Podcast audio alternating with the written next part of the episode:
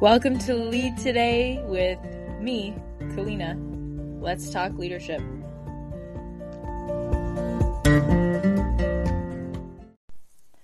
Welcome back. I'm so thrilled to be here with you again. I realized that I've done a couple of topics in other episodes, sort of skirting around this, and I would really like to delve further into how I have healed my period pain and period troubles, menstruation issues naturally. I want to delve into this topic uh, on a number of layers. I want to do it in a bit of a story or journey format so that we go through all the poignant milestones for me as to what's worked, what hasn't, what I've tried. I feel like I've tried the regular gamut, so hopefully this is resonant to some of you. I'd like to briefly remind you that there is a way to contribute to this podcast on Ko-fi. It would mean the world, whether you want to do a monthly subscription for $5 or you want to donate once and buy me a cup of coffee. It makes a huge difference in my ability to continue to do this work, and it would mean the world to me, whatever you're willing to contribute. My next step is to buy a professional, cool looking mic and we did reach our goal already to get the gold membership for Ko-fi so that we have cool extra content features. All right. Thanks for listening to my shameless plug about this show, which I think is awesome. So, heading into what it means to menstruate, I think that most of the yeah, most of the information I don't even think I got information. Um, I got my first period when I was 13 or so, I want to say grade six. I remember I was at a family function. I felt embarrassed. My mom, my grandmother, and my whole host of extended family were there. I went into the bathroom and I was like, what is this? Um, no pain there, but definitely shock, surprise. It was unexpected. I didn't really know what to do. I felt like it was very hush hush and wasn't necessarily celebrated, which is interesting if you think about, um, you know, the quinceañera or um, bar mitzvahs, bat mitzvahs. I'm, I'm going to botch that. I don't know which word is for the woman and the, the girl and the boy. Um, but there are lots of coming of age ceremonies. I mean, certainly um, Catholic and Christian religions will have like a confirmation where you renew your faith in religion, and that's sort of, you know, around 14 or so. So, I mean, everybody, and that's not focused on which gender you are, that's for everyone. So, it's not, but it's a coming of age sort of story, right? Uh, which is interesting that I don't want to digress too far, but it's very interesting that religion and culture together, the religion, the culture is based with religion. It's both, you know, spirituality or how we've created these rituals in culture to in all cultures to acknowledge this rite of passage, this sort of entry into womanhood, manhood, adulthood that seems very early for us now because people live with their parents until they're 30. But, and I'm not shaming anyone for that, by the way. It's just we've changed in our life expectancy. And again, that's a whole other topic on what's going on.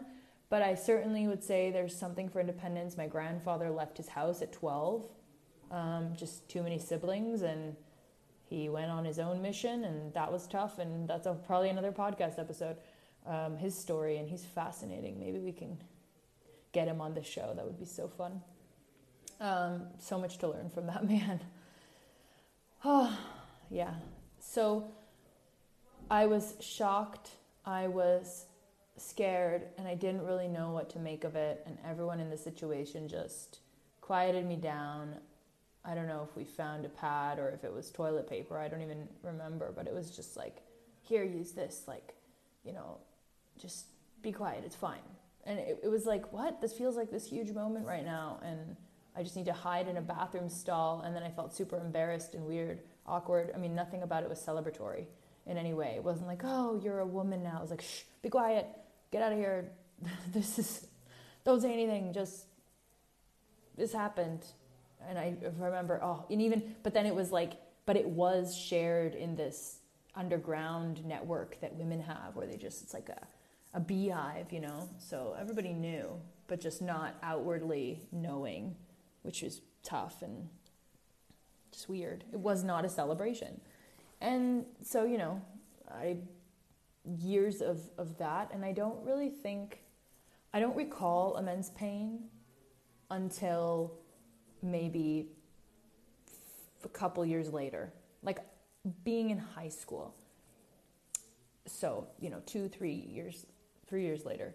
And I just remember excruciating pain month over month. And I remember my parents being like, What is wrong with you? And me being like, I can't move. I can't leave my bed. Like, this is not, they're like, Oh, Kalina, you know, go to school. You're not getting out of school. Don't be ridiculous.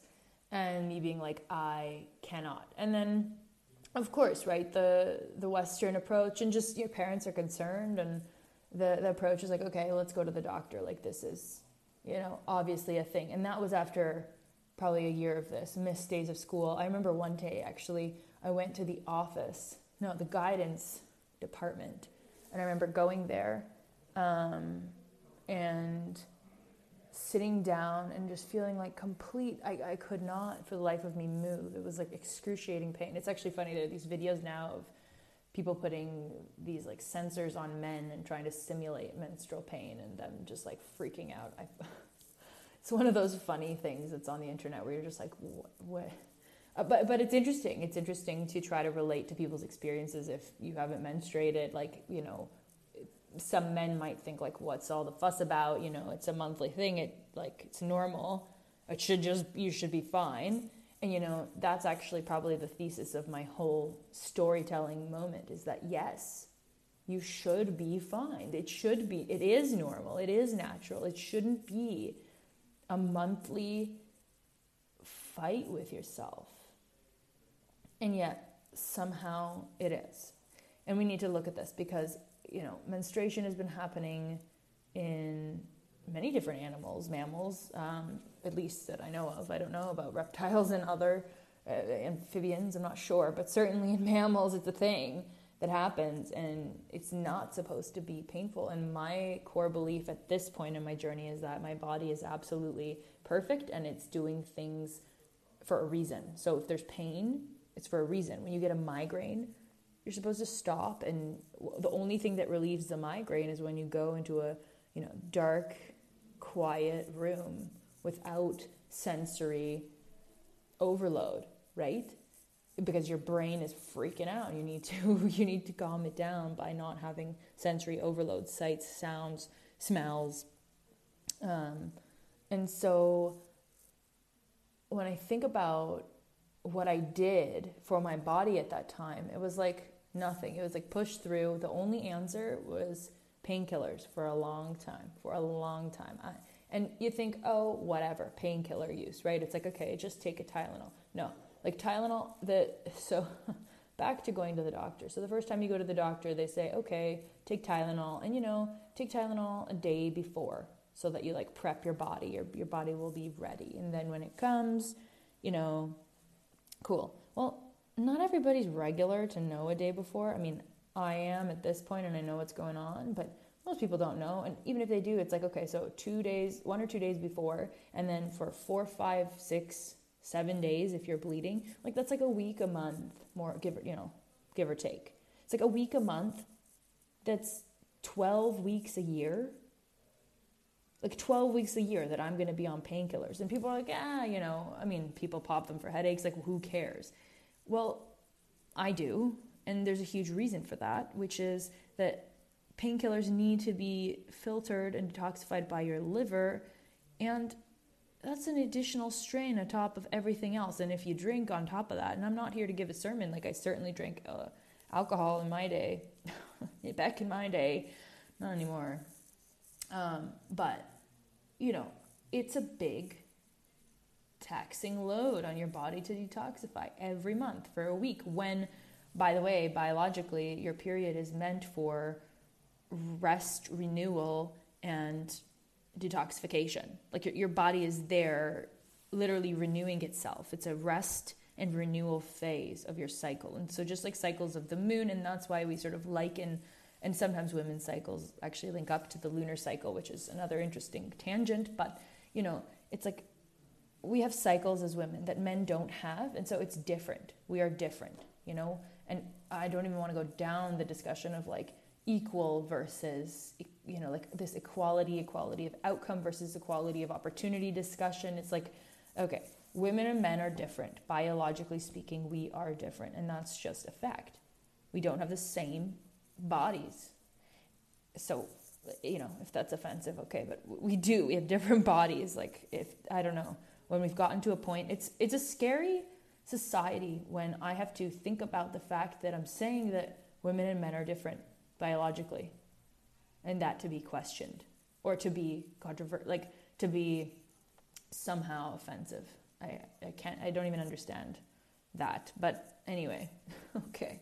Um, so you go to the doctor, right? And you're like, okay, well, I want to be normal, quote unquote. And normal means that when I get my period, I can do everything a man can do or everything I can normally do. I don't want it to affect my life. That's what people, right? Just want to live my normal life. So give me something that lets me live my normal life like I would day in, day out, and doesn't affect me. Like consciously doesn't affect me, right? Because painkillers affect you.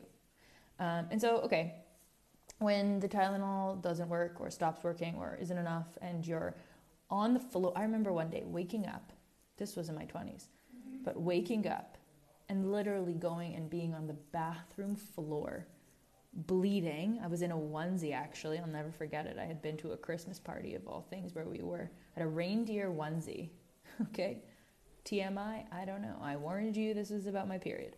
Uh, so on the bathroom floor, and I could not move for the life of me. I was lightheaded. I was sprawled out on the bathroom floor.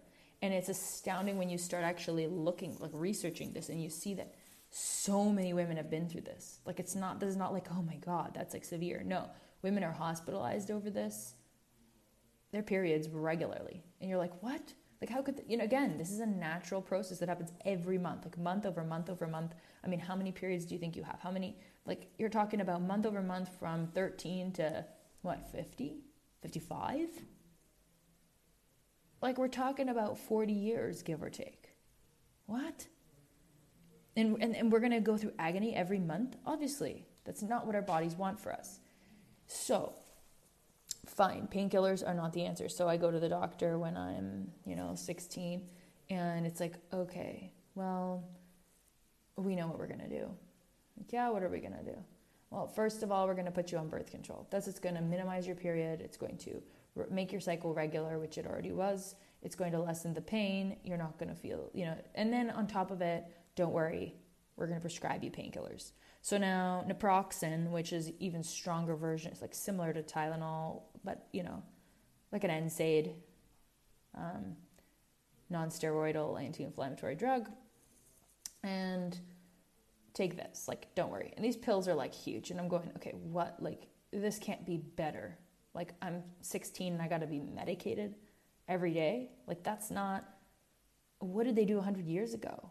And you could argue, well, 100 years ago, healthcare wasn't as good. The you know advancements of science, like I'm privileged as a as a woman living in this time to have birth control be an option to me. I mean, we could go down. You know, people say that birth control is one of the best inventions that came out known to man because it's changed the way that women have control over their birthing possibilities. Right? It's like with birth control, I can decide that I don't want to get pregnant because I can take the pill, and so it makes me as a woman in control.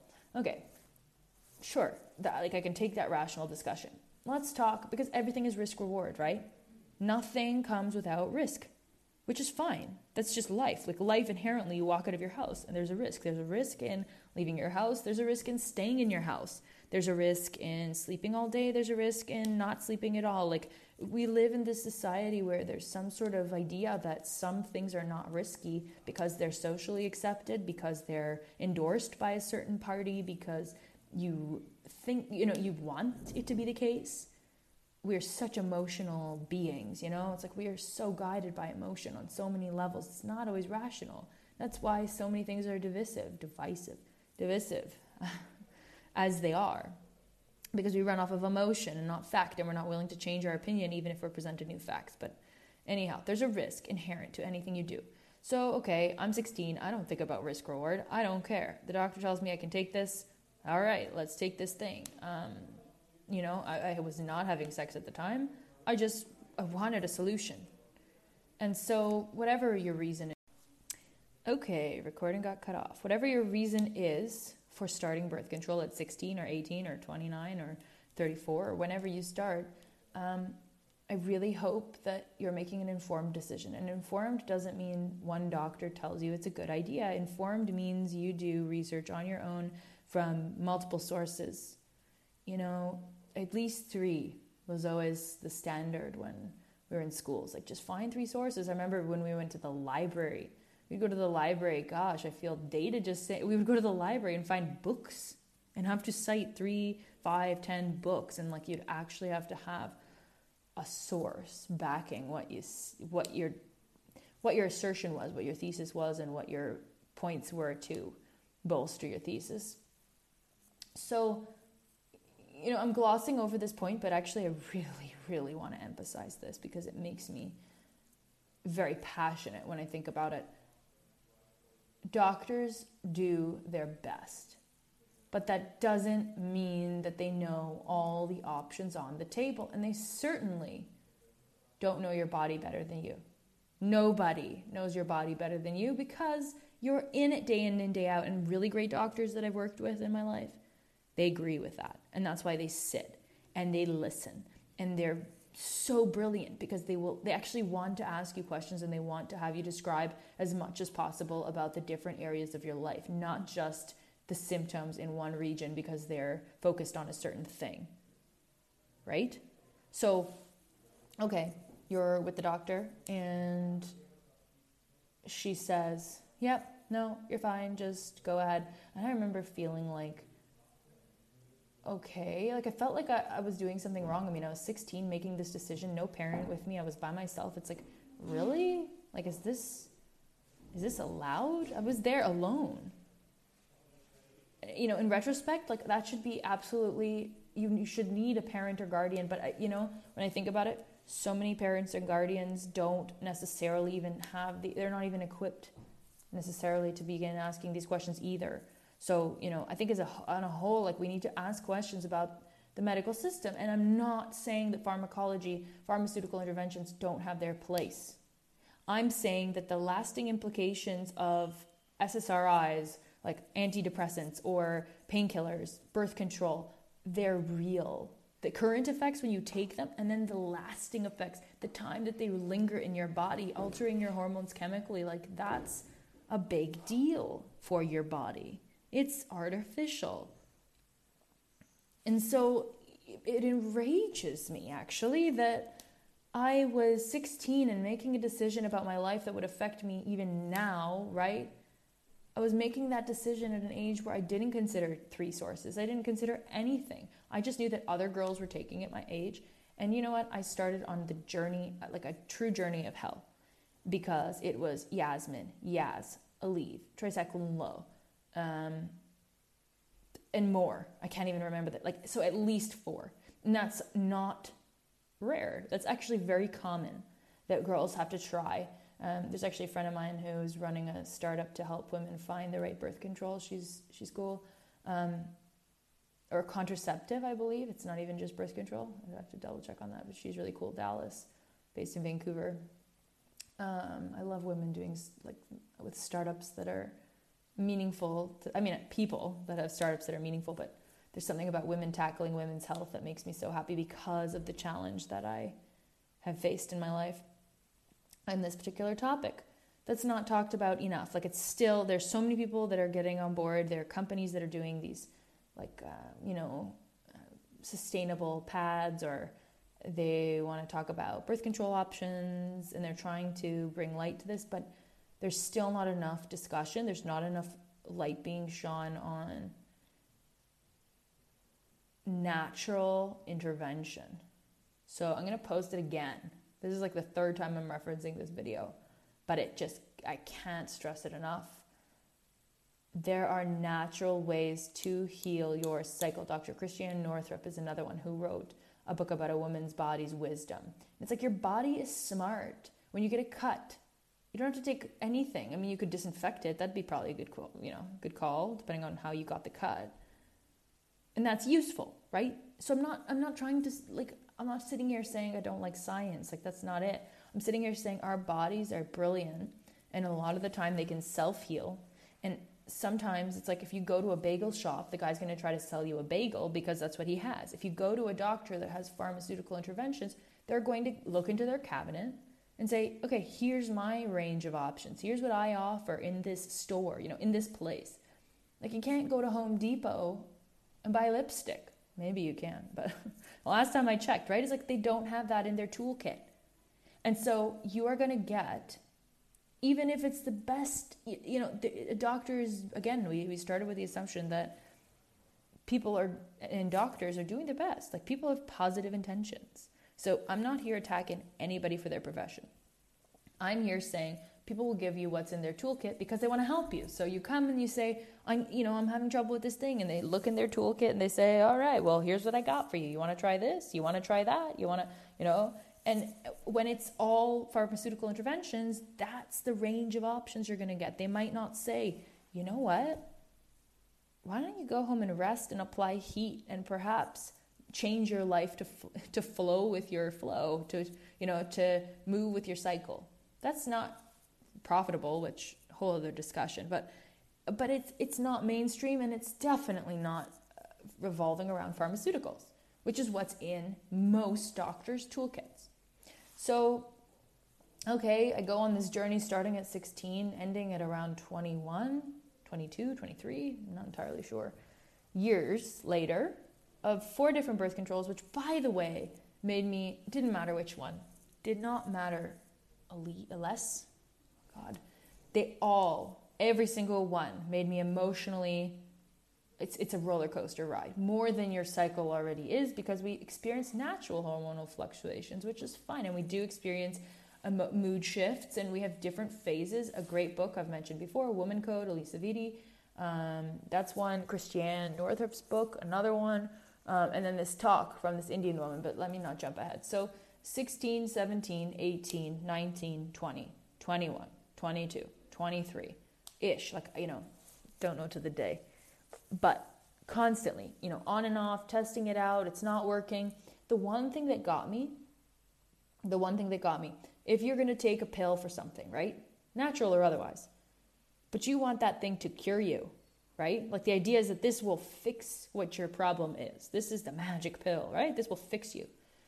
Every time I've gone off of birth control, using birth control as the solution to my pain, debilitating pain is in cannot work, cannot do anything.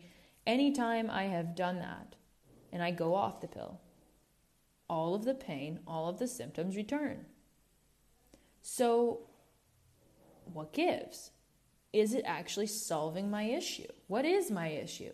Right? I'm going on birth control to what? Okay, not have a not get pregnant when I don't want to, but then also to lighten my period, reduce PMS symptoms, premenstrual symptoms, symptoms, um, and to reduce pain.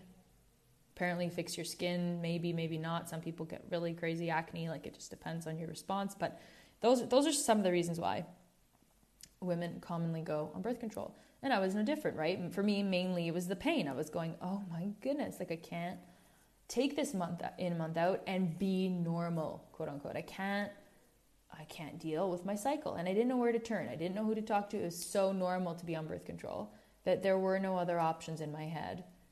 But as I'm saying, you take the magic pill, but nothing is fixed. So what's the deal? You you go off of the pill and the problem re- resumes, it, it surfaces again. And so, was it just a band aid solution similar to the painkiller was a band aid solution? Or was it actually solving my issue that somehow resurfaced, but it, but it did solve it? It's like, I believe that I was dealing with the symptoms and not the root cause. And so, this is a big distinction that I'm finding in the medical world, but actually, even emotionally, um, even as a when you think we often think around issues rather than at the core of them. And so, what I'm focused on mostly in everything I'm doing is to really identify the root cause. And that's entire that's absolutely challenging because sometimes it feels oh no this is the root cause. And it's like wait no that's my ego. I'm being completely self-absorbed. No it's this. No wait that's you know still kind of this ancillary issue. It's not the it's not the core focus. Okay no it's this. And so identifying the root cause of something medically or otherwise I think is so important. I cannot state it enough. Why? Why why why? You know there's this there's this idea with coaching and certainly not you don't have to be a professional coach but like there's a you know seven whys and you kind of keep asking yourself the question until you get very very clear on what it is because your first answer is often not the not the best one but also often not the core of the you know the heart of the matter and so i asked myself i said okay like why why why why why? And then i found that video and again the you know this indian woman but there's more to it than that. Like this has been again of still on birth control going what is up? This is making me emotional. I feel like you know i gained weight on birth control then i would lose weight. Like that's a whole other episode on just women feeling completely oh man like beholden to some number on a scale which you know there's some validity to you know like but again this is a whole other topic. We should probably get an expert in to talk about this. I can only share my personal experience as i'm doing now. I will say that sometimes personal experiences and personal stories are more valuable than an expert in the sense that sometimes experts are biased. Actually, often there's an expert bias phenomenon, and sometimes they miss things because they're so entrenched in their way of thinking and their research. And it's interesting. Sometimes you can talk to a, an expert medical or otherwise, and then you say, you know, I, I, found this study. Like, what do you think about it? What do you think about this opposing view or different view? It's like, oh, I haven't read that, or I don't know about it, or I'm not willing to consider that. Or um, a good a good professional of any sort will say, oh, wow, you know, haven't read that. Would love to look into it. I can read it and give you my thoughts. Um, if they haven't seen it before, like that to me is commendable. When someone simply says, yeah, no, like not a thing. Don't worry about it. Like that. Oh, when people tell me don't worry about it man, that's one of those, you know, when people like calm down and you're just like, what?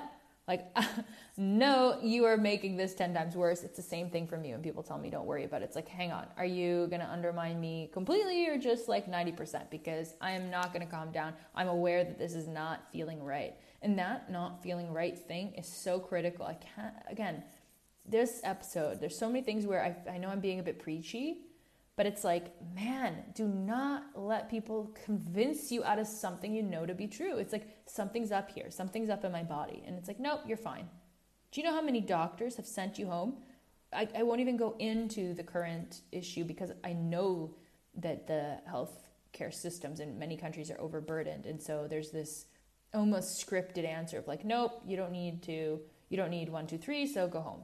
And it's like, oh my God, just because one person tells you something does not make it fact, even if they are a professional, even if they are in the government, even if they are, I don't care who they are.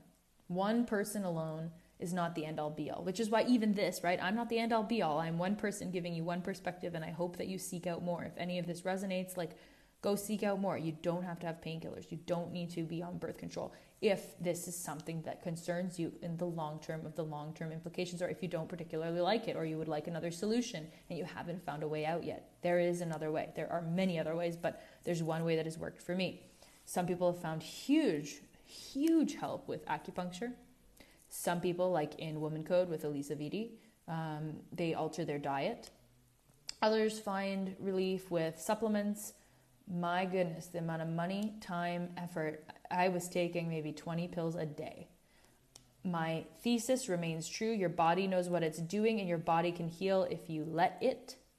So, even supplements are good for a time, but not forever. And I don't always think they're necessary. And I think we over medicate, period.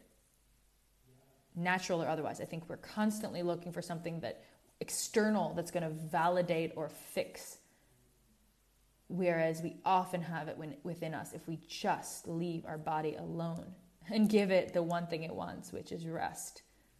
Rest in order to rehabilitate, rejuvenate, uh, and, you know, water, obviously, is a thing that you need. So, okay, fine. You're telling me that all the pain, all of this strife that I'm going through, all of the issues that I have that doctors say are uncurable endometriosis, PCOS, any kind of ovarian issues, fibroids like one, doctors are telling me that it's normal. A lot of the population has some sort of issue. So I'm in good company. Do you want to be in good in that company? Do you want to be in that group? It's like just because other people have an issue, lots of people have cancer. And I'm not trivializing this. There are a lot of people in the world with cancer. It is I mean, don't know it's huge. Okay?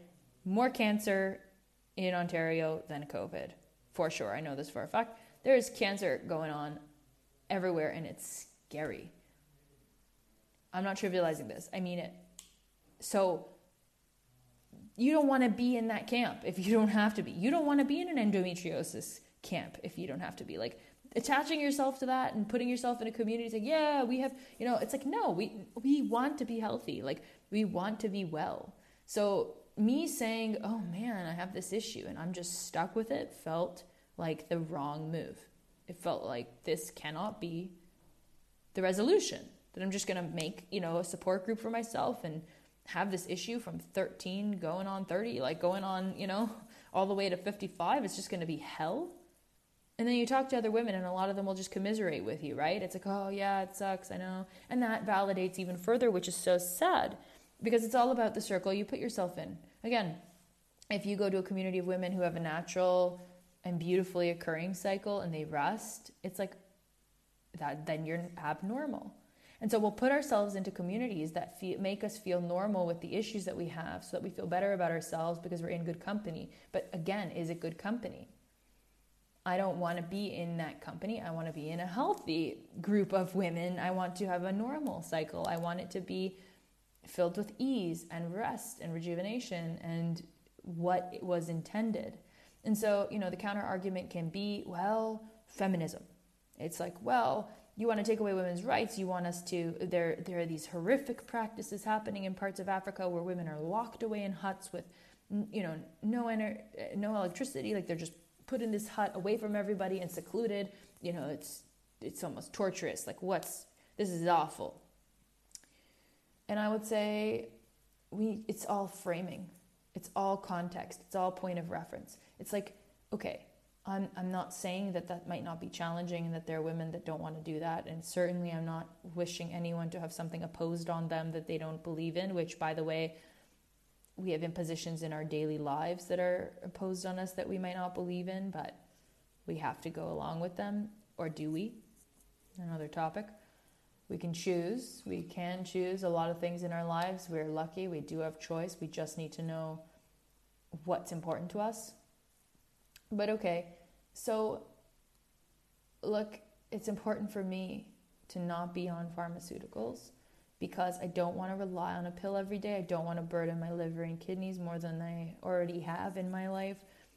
Uh, they doctors don't recommend you to be on birth control 10 years plus continuously for whatever reason, right? I mean, it's it's not good for your body to be altered in that way chemically for so long. There are also, of course, options with an IUD, like a copper insert, also super intrusive to me. I don't want a foreign object in my body 24 hours a day, seven days a week.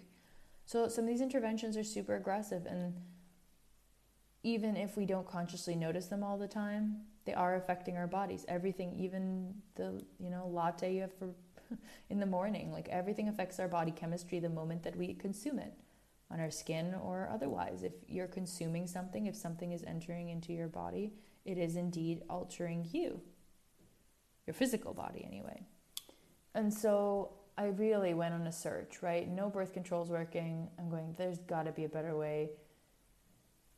Yoga helped, some yoga postures helped, supplements were just, they didn't work for me personally. Um, and I know other women who've had the same story dietary changes. I've been gluten free, sugar free, dairy free. I was vegetarian for a time, uh, vegan, raw food. Like I've just been through the gamut of trying to control what I consume. And I'm not, again, I'm not like, first of all, I don't think we should identify with our nutritional choices as if it's like a manifesto or something. I mean, I think it's a choice what you eat, but I, that's a whole other, it's so many different things to talk about here. Um, but to wrap this up so that we stay in a relatively reasonable time frame, it has taken me 16 years, give or take, to sort out that what I needed to do was not something external, was not dietary, actually. Although certain things help. For example, I can say that not drinking alcohol, not drinking caffeine in and around my period or at all. I, I'll only have decaf sometimes nowadays, but um, I've I've actually I have friends that removed caffeine out of their diet only. That was the only thing they did, and they resolved severe thyroid issues. I've had people that I know remove caffeine and alcohol and completely resolve. It it is a matter of you know what your what your constitution is of your body and what's going on. I certainly again am not an expert, although I'm I'm working on it in some capacity. I am in a functional medicine course now because of my interest in this area, not just with menstruation, but our bodies and how how much can our bodies heal on their own and what time is there for medical intervention because again, I think that we should absolutely respect and work with the medical profession. I'm, I'm not here to denigrate anybody's life's work. I'm simply here to say that I don't believe necessarily in all pharmaceutical interventions. And I don't believe that a doctor is the only professional that you can see. There are other professionals with different toolkits that can support you that might align better with your philosophy, the intervention you're willing to use at this time. Uh, if you've had multiple stints, multiple uh, rounds with birth control and realize that, hey, you know what, it's just not it for me. I want to do something else. Um, there are other ways. And so I would say that, again, the road of salvation, the kind of turning point for me was when I, I'm trying to think of like what was the moment. It was very recent actually. I started getting on this trend like I remember running a yoga retreat in Tha- uh, not yoga, well, business retreat. We did some yoga, but a retreat in Thailand. That was 2018. Wow, end of 2018, long time ago. End of 2018, maybe end of 20. Yeah. Whoa. Sorry. Crazy. Time flies. Uh, so a business retreat, some women, and I remember I got my period during this retreat and I was I remember sitting in the shower, sitting in the shower, just holding the the shower head on my stomach. Prob I want to say an hour. No, I did not conserve water. I could not, and I remember I wanted the hot, the water so hot it was like like I was my skin was red, and I was so. I, I didn't know what to do with myself, and I just remember thinking, something needs to change. Like I can't take this anymore, and that was one of many. I mean, this was a monthly thing, right? You got to think like monthly. I'm having these reckoning moments with myself where I'm like, ah, I can't take this anymore. Month over month over month, every single month, right? Maddening at some point. Like, absolutely just what sane person would continue to put up with that, right? And so, like I said, supplements, dietary changes. What I noticed was if on the day of my period I took a nap, I didn't have pain during the nap. So it's like, oh well, nice for you to say. Like, what do you what are you trying to say? I should just sleep for four days a month. It's like, well, no, uh, probably not. That might impede a lot of things. But what I can say is that I am now, which and it's challenging. Like this is not for the faint of heart. It's about boundaries. Um, it's, at times it can feel maybe a bit isolating or entitled, depending on who's in your social circle, in your family, who you live with, what your job situation is. Um, huge reason why I went into entrepreneurship was because I need, I knew I needed days off for my period. But now the way I'm seeing it is not like sick days, but rather like rest days, which are very different, right? Rest versus being sick. It's like I'm not sick. I'm just my body's doing something natural that it does every single month. It's like that's not sickness, right? Because it's supposed to be there and it's supposed to repeat. So, month over month. And some days, you know, I try to plan it out, I track it. Some days, it, you know, it, happens that it's a day early or late if it's on a weekend. I mean, my luxury is that I can work on a weekend. So if it happens to be, you know, Monday through Friday or Monday through Thursday, like usually I'm finding I need to take 4 days personally. If it's Monday through Thursday or Tuesday through Friday or, you know, whatever the case is, it's like, you know what? That's what it is.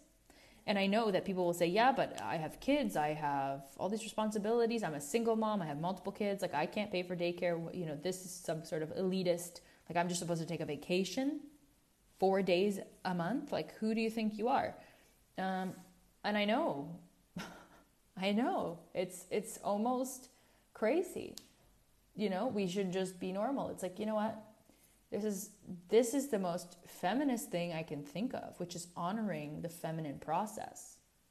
The feminine physical process. It's actually it's the most honoring thing you can do. And so if you have kids, if you have responsibilities, I mean, I don't have kids. I have a dog and a husband and a, you know, a couple businesses and stuff to do, people to manage.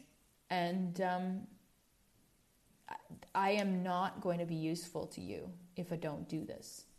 So it's more important to me to take care of myself so that I can be myself when I come back than to try to muscle through because A, I make poor decisions, B, I'm not kind as kind as I could be. I don't want to talk to people. I want to be alone. I actually naturally feel myself retreating, wanting to be by myself, wanting to take it easy, perhaps consuming some content, reading the book I wanted to read. Um, in the Indian more ancient way of dealing with this and ancient it's like not that ancient it's like a couple hundred years ago that it was more common but you had community number one so you had aunties uncles people around that could help with the child care if you had children and that was really important and i think we've lost that it's quite sad lots of people talk about this i'm not the first but an important concept if you have a partner great if you don't i, I get that so if you have a partner, rely on that support, make it part of your schedule, find ways to support it. Obviously, you can't time it to be a weekend. Can you make up time from work on a weekend? Other, you know, otherwise, can you make an arrangement? And now it's like, okay, so what I'm proposing is a radical shift. Because if I just do this, I'm one person, I'm not that important. Who cares, right? One person. But I'm proposing that 50% of the population do this, right? Or the percentage of the population that is having issues with let, which let's say is 10% or 20% whatever percent you want to give but ideally let's say 50% we want all women to honor their cycle take it easy um, again in the in the indian way of handling this it would be you know that you're not cooking you're not cleaning they have even more strict um, guidelines and for many reasons in the video that i've cited many times will explain a lot of them because some of them seem maybe uh, I don't know antiquated and irrelevant, but there are purposes behind all of the indications that they give.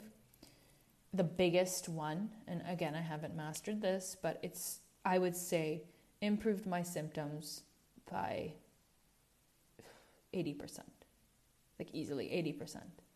And the indication is solely take it easy don't redesign your kitchen. Don't do all the laundry that day. At least the first day. At least. At least the first day. So if you can't go and take four days because you think it's too radical, which by the way, we've seen in the past year and a half that anything is possible. If a government mandates it, people are willing to, ch- or not willing, people, yeah, people change. In, you know, day over day, an entire economy can change. So if this is important to you, you can change this got to the point where I felt I didn't even have a choice anymore to change because nothing was working. So if you feel desperate, like I did, then I really hope this provides some solace that you're not in it alone whatsoever, that this is often normalized, which is so sad because it shouldn't be normal to be in excruciating pain. And that the common solutions are not necessarily the only ones available to you. And if they work for you, great. And if you trust that. And if you're okay with the alterations that are happening in your body because of the chemically derived hormones, okay. I would encourage you to check out the different ramifications, both long term and short term, the different organs that it's affecting, how it is when you get off, how long is the, how long, I mean, it's like a smoker, right? So, I mean, my grandfather was a smoker And he didn't smoke for 30 years. And still, when he had lung scans and he had pneumonia as an older man um, approaching death, they knew he, the doctor came and I remember them saying, You're a smoker, aren't you? It's like, What? I haven't had a cigarette in 30 years. It's like, Yeah, but I can see it. I can see there's permanent damage. There's permanent damage on your lungs from choices that you made because choices are cumulative. That's why diet's so interesting. You don't see the effects of one cigarette, one drink, or one piece of cake, right? You don't see that. But it's it's everything is cumulative in life, which is so knowledge is cumulative. Your network, right? Fascinating. You can meet somebody. I mean, oh my God! Like ways I've reconnected with. I, I played soccer with a girl. Oh my! Like literally twenty years ago, and to reconnect with her 20 years later about business. It's like, what? We played soccer together. Uh, everything in life is cumulative.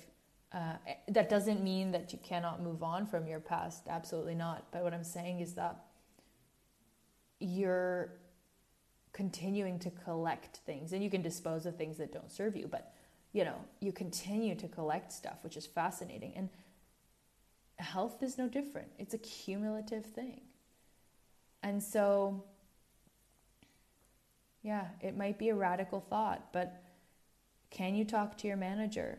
I mean, you've got, if you take off 40 days, uh, sorry, 40, if you take off four days a month, first of all, weekends are theoretically eight days a month, right?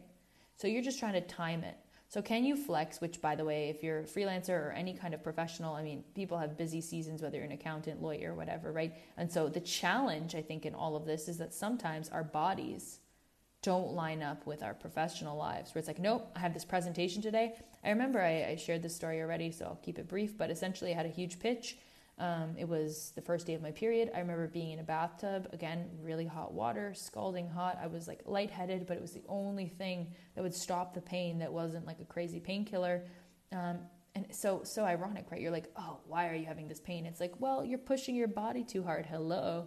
Like it's very, you know, when you look at it externally and you examine the situation, you're like, wait, I'm super stressed out. I have a big presentation. My body's trying to go through this whole process that's really a big deal. And then what? Why is this? Why are you in pain?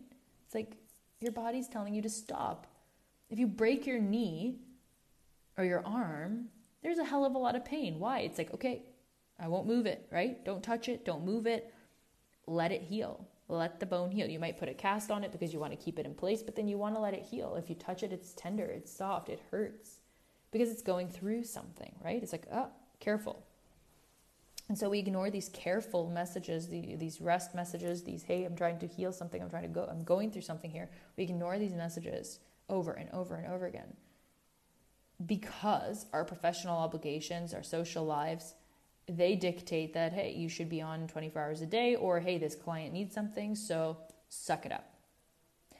And again, I'm not here to say don't have professional responsibility. I remember someone recently telling me like if you don't take this seriously no one will take you seriously. And i just thought yeah no i i'm so committed to what i do. I care for my clients. I care for the people on my team. I care for people immensely. And i care for me. Because i can't care for other people immensely if i'm an asshole to myself. If i'm an asshole to myself i'm going to be an asshole to other people because i'm resentful i'm contemptuous even i'm pissed off. Okay so, no reason to be an asshole to myself because everybody else is going to experience the brunt of it. And we see this, right? We see this in people that perform exceptionally well, but if they're doing it from a place of obligation, resentment, guilt, then hey, there's always a flip side. No free lunch. Another podcast. um, so, you know what? It's like, yeah, Taking four days off a month might sound radical. Maybe start with one. Watch the video, maybe. Starting with that, if it's not that, try it on a cycle where it's a weekend. But the thing is, is that it's not just about those four days. That's kind of the going forward or the next step that I am still in progression with. But I'm finding it's like, it's also about what you're doing for the 26 you know, whatever. How some people say the average cycle is 28 days. So let's just say 28 days, four of them. So 24, right? So what are you doing the other 24 days? If you're menstruating for four days, if you're bleeding for four days, What are you doing the other 24 days? Because it does impact, and that's where Alisa Vitti and everybody around diet and decisions and caffeine and alcohol, it's like those 24 days are leading up to four days, and they do impact what happens on those four days because your body is essentially cleaning itself, right? It's it's renewing itself. So it's renewing. If you've got a lot of stuff to renew, if you've got a lot of baggage going on in those 24 days, those four days are going to be harder. I'm not discounting that. But what I do know is no matter what I've done in those 24 days, if I know that I've got four days off, no emails, no worries, no laundry, no cooking. And by the way, if you don't have someone to cook for you, which I, I will just pre cook. I might I might order in something if I didn't have a chance. But honestly, for four days, like make a couple soups, make some stuff you like. They do recommend on the Indian side um, very simple diet, so you might not want to pre-cook rice too far ahead. It's better fresh, but you know if you can make like a a dal or something, make like lentils pre pre do it, and then just make rice. Ideally, you're not cooking for yourself. That's part of their philosophy. But if you um, if you must, you must. You know, everybody get it.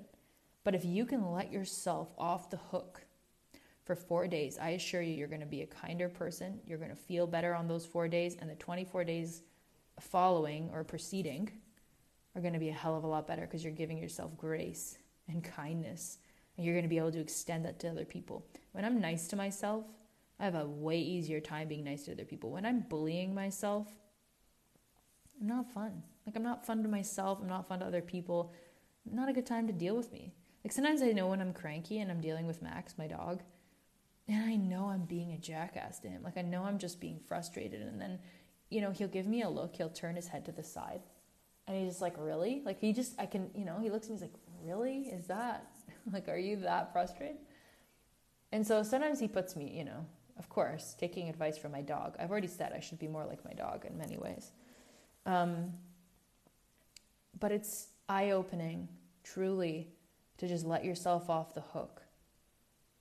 And I know men don't go through this. And so, for the men, if you're still with me here, I get that, you know, maybe you're like, well, I want four days off a month. It's like, okay, negotiate that with your partner. Or if you don't have a partner, like, all right, negotiate that with your boss. Life is a negotiation. Everything is about selling your piece. And so, if it's you getting a teammate to cover you for you for four days, it takes some planning. Like it does, I will say, it takes some pre planning. You've got to be proactive about this. And that's the kicker. That's where people don't, where people fall off. They're like, no, I'll just take a pill every day, leave me alone. Or no, I'll just take Tylenol a day before. Like that's enough pre planning for me. And it's like, cool. Like if this, if something works for you, I'm not one to. not here to intervene in anyone's life. I'm simply here to say the ramifications were too large for me and what was at stake was too large and it wasn't an actual solution it was a band-aid and that's not what i wanted anymore. So if you want to experiment with a new option it's going to take pre-planning it's going to take asking for help. Ooh, talk about why i didn't do it for a long time. Asking for help can be terrifying. Um, and, and it's going to take right letting yourself off the hook or some like I don't know what that is, kindness to yourself, which is hard. That's really hard. It's like, I have stuff to do. Why? What do you mean? Four days a month. But you can use the time, like I said, for reading, for um, considering what you want to let go of in your life, like kind of like a cleaning of your mind as well. So, on the Indian side of things, in terms of the recommendations from Ayurveda, you know, you're not supposed to sleep during the day, but you can do light and not even too much mentally, right? Like it's really supposed to be rest. But like contemplation, if you want to meditate, it's a good time to, Again, maybe some journaling, light stuff. Uh, th- that's just what works for me. I mean, up to you. I actually like recording voice notes also. As you can tell, I enjoy talking. So sometimes I'll just record a voice note to myself. I don't even like, I don't have to put it on a podcast. I can just record it. And I find it immensely helpful. So pre planning, ask for help, let yourself off the hook for those four days. Start with one day, get somebody to watch your kid, get somebody to watch your dog. Just try. And the thing is, is that one day, so sometimes it helps, but I find it's not enough. Like, again, the sweet spot for me is four days. Figure out what works for you. It's an iterative process. It's not going to be the magic pill right away. Probably it might be, and I hope it is. Um, you know, but get your affairs in order ask for help from who you need it from. And then perhaps you return the favor. Like, you know, if you've got a neighbor cooking for you or whatever, it's like, okay, hey, I've got you next week or whenever you, I mean, if your cycles are synced, then that's another female phenomenon, who knows? But, you know, fig- figure it out. Figure it out on your block. Like, get beer in your an apartment building. Like, find your friends. This is what should be normalized for women supporting each other, supporting each other during normal bodily functions. I've seen a huge uptick in women talking about um, abortion and miscarriages, trying to also normalize something that happens so often but is hushed away. And this whole idea of hushing away fe- feminine health, fem- reproductive processes, you know, women's well being, it's just, it's enough, you know? Like we're, we have come far, far. We've come very far, and even for not women, anybody else, like people you know, it's like if something's afflicting you, let's find a real solution that's sustainable, that isn't going to harm your body, that includes other people, that makes you feel cared for and supported. That's another thing. If you feel, I know that I can rely on my husband for four days. It's like, I need these days. Can, can I count on you? And it's like, yep, I've got your back. That, oh, that sigh of relief of like, it's going to be okay and that I can let myself off the hook for four days is brilliant. And I know I'm lucky. I have a husband. Great. You can, and there, there are times where if I'm traveling or something, maybe he's not around. So I have to do it for myself. So it's not always just, oh, you have a husband. So, like, again, we can talk ourselves out of this stuff. But I want to impress on you that if it's important, you will find a way. So rather than using external judgments or what everyone else is doing, if this is meaningful to you. Try it out, see how it goes. Would love to hear from you. And I appreciate you listening to a bit of my journey and what I saw and what worked and what didn't. And I hope that if you're going through any phase of this yourself, that you find respite in the fact that you're not alone. There are many people going through this, and you need to find the group of people, group of women going through what you're going through, whatever that is, that are responding to it in a way that makes you that that's resonant to you and that feels good. Because if it feels good to you if you agree with it if you agree with it philosophically then you're going to adopt their approaches to resolution and you're going to feel good about that whatever that is. So i wish for you to have resolution in any health issues you have for you to feel great because that's how we're meant to feel and sending you so much love and thanks for listening to this episode. And I would love it if you subscribed, liked, commented, reviewed, whatever the different mechanism depending on the platform, or if you send me a cup of coffee or join a subscription to get the behind the scenes cool stuff.